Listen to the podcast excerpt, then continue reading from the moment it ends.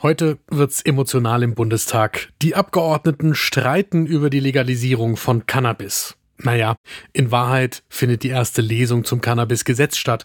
Aber das kann hitzig werden. Wir fragen heute, was die Suchtmedizin von der geplanten Cannabis-Legalisierung hält und wie es dabei um den Jugendschutz steht.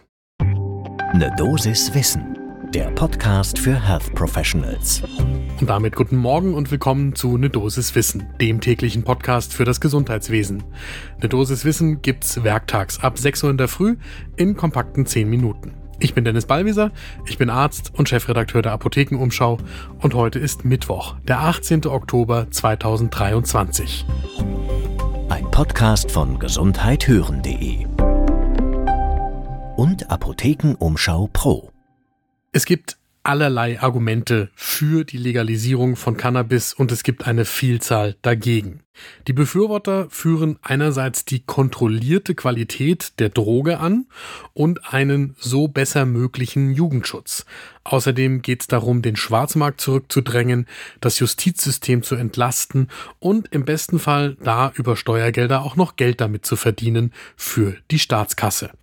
Umgekehrt ist das Hauptargument gegen eine Legalisierung, dass eine weitere Droge der Gesellschaft als normal vermittelt wird. Wir haben ja schon eine wirklich relevante Diskussion darüber, wie wir eigentlich mit all den Menschen umgehen, die zum Beispiel vom Alkohol psychisch und körperlich abhängig sind. Von anderen Drogen noch ganz abgesehen. Wir haben für die heutige Folge von Ne Dosis Wissen mit Eva Hoch gesprochen. Sie ist Psychologin am L M U-Klinikum in München und leitet dort das Institut für Therapieforschung. Gleichzeitig ist sie Vizepräsidentin der Deutschen Gesellschaft für Suchtforschung und Suchttherapie und damit eine der Expertinnen zum Thema Cannabiskonsum. Eva Hoch sagt uns, dass es eine große Sorge gibt, dass die Zahl der Cannabis-Konsumierenden steigen wird und es damit auch mehr gesundheitliche Probleme durch Cannabis geben könnte. Das zeigen übrigens auch Gutachten, unter anderem solche, die das Bundesgesundheitsministerium selbst in Auftrag gegeben hat. Allerdings sagt sie auch, auch ohne die Legalisierung steigt seit Jahren die Zahl der Cannabiskonsumenten in Deutschland an. Das weiß sie aus einem repräsentativen deutschen Suchtsurvey, der von ihrem eigenen Institut durchgeführt wird. Und um diese komplexe Thematik jetzt zu entwirren, greift doch bitte zu einem höchst legalen Suchtmittel eurer Wahl, Tee, Kaffee, was euch am Morgen liegt, und dann geht's los.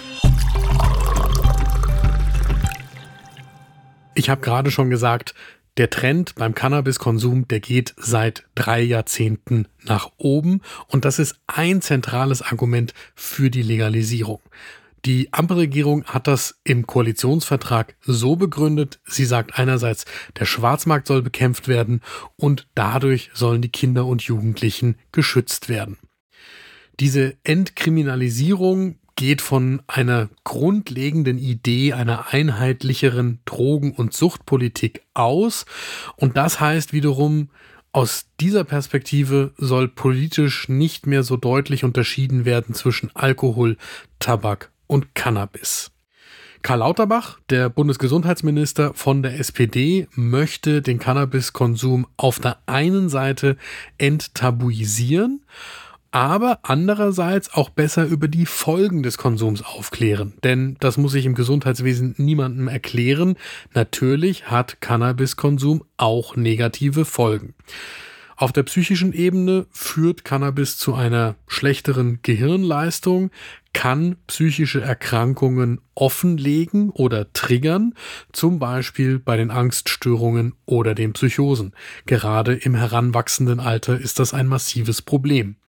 Und natürlich ist Cannabis-Rauchen nicht gesünder als Tabakrauchen. Das heißt, das Risiko für eine C O P D oder Lungenkrebs ist genauso da wie bei Tabakzigaretten.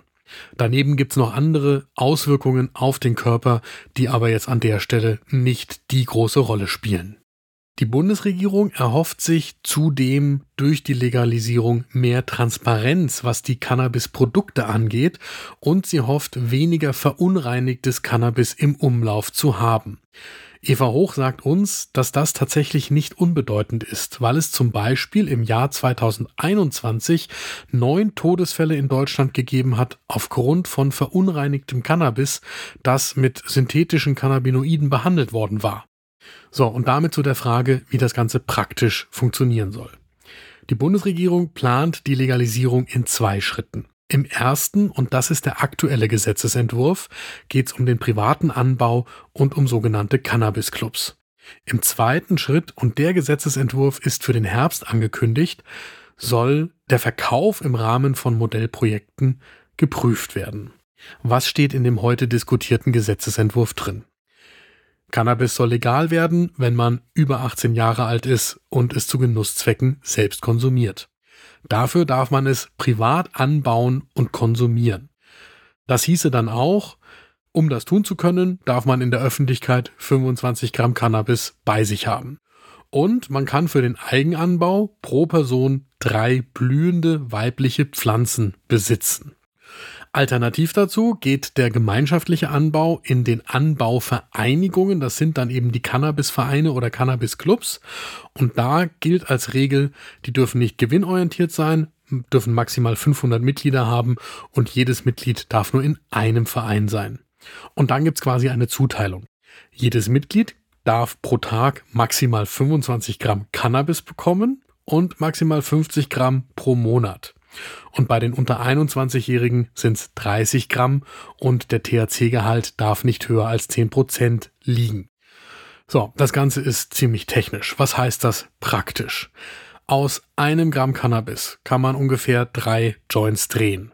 Das heißt, fünfzig Gramm pro Monat, da kommen ungefähr fünf Joints pro Tag raus. Das ist eine Größenordnung, wo Expertinnen wie Eva Hoch schon von einer Abhängigkeit sprechen. Dann muss man wieder sagen, wer abhängig ist und eine Toleranz entwickelt, der kommt vermutlich mit fünfzig Gramm pro Monat nicht ganz hin. Also ob das praxisgängig ist, da kann man auch ein Fragezeichen dran machen. Zudem gibt es für die Clubs Qualitätsvorgaben, das heißt Zusatzstoffe oder Beimengungen sind verboten. Und das adressiert, dass Schwarzmarkt-Cannabis häufig eben verunreinigt ist. Eva Hoch sagt uns, die kritischen Stimmen, die der Legalisierung auch kritisch gegenüberstehen, die befürchten ganz einfach, dass der Schwarzmarkt dadurch nicht effektiv eingedämmt wird.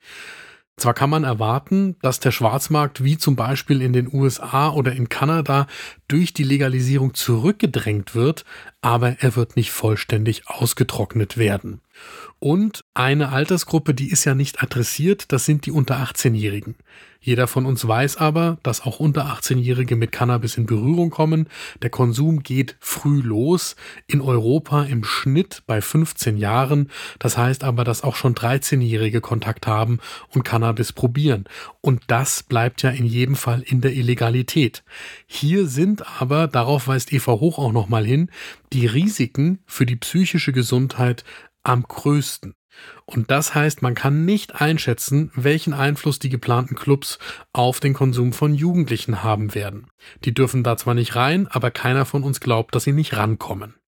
Beim Thema Jugendschutz, da sind noch andere Schutzmechanismen geplant. Und als ich die gelesen habe, da habe ich mich ehrlich gesagt gefragt, warum wir das beim Cannabis planen, beim Alkohol aber nicht umsetzen.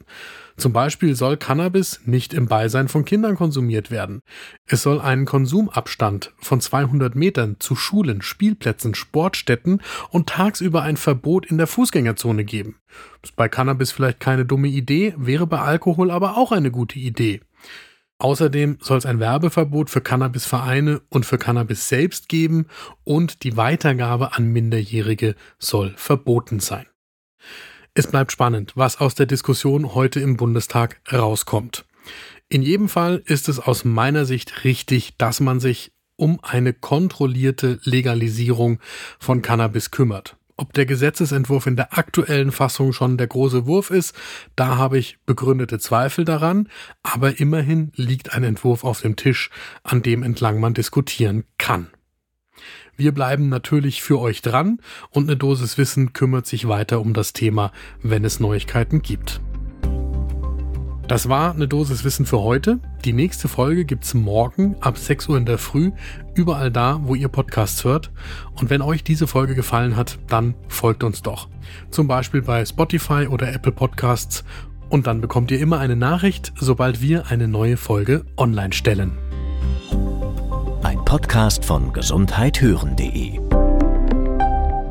und Apotheken Umschau Pro.